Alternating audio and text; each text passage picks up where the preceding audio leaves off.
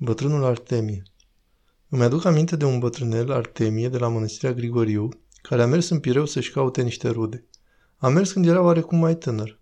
În sfârșit, acolo a avut o peripeție pentru că o femeie l-a văzut că își căuta un loc să rămână peste noapte. Așadar, aceea avea gând rău, era o femeie de moravuri ușoare. Cum să le numim? De moravuri și legături ușoare. Cu legături nelegate.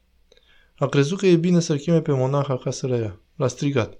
Acela nu s-a gândit la rău, I-a spus, Părinte, vreți să rămâneți undeva?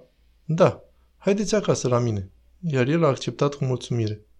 Un om simplu, obosit. A mers. Din câte povestea ea însăși după, că ce a avut o mare întoarcere la Dumnezeu.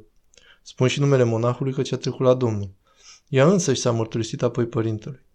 Părintele a mers să se odihnească. Ea pusese pariu cu alte colege că o să aibă o relație cu acel monah. Părintele s-a odihnit cam o oră, apoi s-a trezit la rugăciune să-și facă vecernia în cameră cu metanierul cu Doamne Iisuse. Aceea a bătut la ușă, el fiind obișnuit la Sfântul Munte, pentru că era de mulți ani acolo, își spuse în sine. Pentru că nu zice, pentru rugăciunile Sfinților Părinților trebuie să fie vreun drac. Copii, la mănăstire atunci când mergem la chilia cuiva, însă nu mergem în general uh, pe la chiliile altora, în sfârșit, dacă trebuie să mergem undeva, nu batem și intrăm deodată. Batem și spunem o rugăciune. Și dimineața, când bate cel rânduit să trezească monahii la slujbă, spune o rugăciune. Aceasta este pentru rugăciunile Sfinților Părinților noștri, Doamne Iisuse Hristoase, miluiește-ne pe noi. Iar cel dinăuntru răspunde Amin, ceea ce înseamnă intrați. Dacă nu spune Amin, nu vei intra. Fie nu auzit sau nu e înăuntru. Îi spuse așadar monahul, dacă nu zice pentru rugăciunile Sfinților Părinților noștri, cine bate nu e om, e vreun drac. Numai acela nu spune rugăciunea. Așa că nu răspundea. Bătea și iarăși bătea femeia în ușă. Doamne, miluiește, de ce bate acest diavol afară?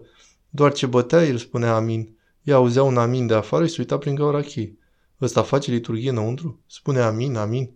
Se uită prin gaura cheii, vede că monahul făcea metanii. Mai bat peste o oră să-și termine metanile. Vedem apoi ce se va întâmpla. Bate, bate iarăși. Părintele stătea în pat. Își terminase slujba și s-a pus la odihnă. Se scula, spunea amin și continua mătănile. Toată noaptea, la fiecare oră, bătea în ușă. Spunea amin, iar femeia se uita prin gaura cheii. În sfârșit, dimineața se sfârșise cu aminul și cu bătutul în ușă. S-a luminat de ziua și s-a pregătit monahul de plecare. I-a mulțumit mult femeii și a plecat. S-a întâlnit cu alți monahi și l-au întrebat. Unde ai stat, părinte? Ce să spun, părinte, era o femeie foarte evlavioasă.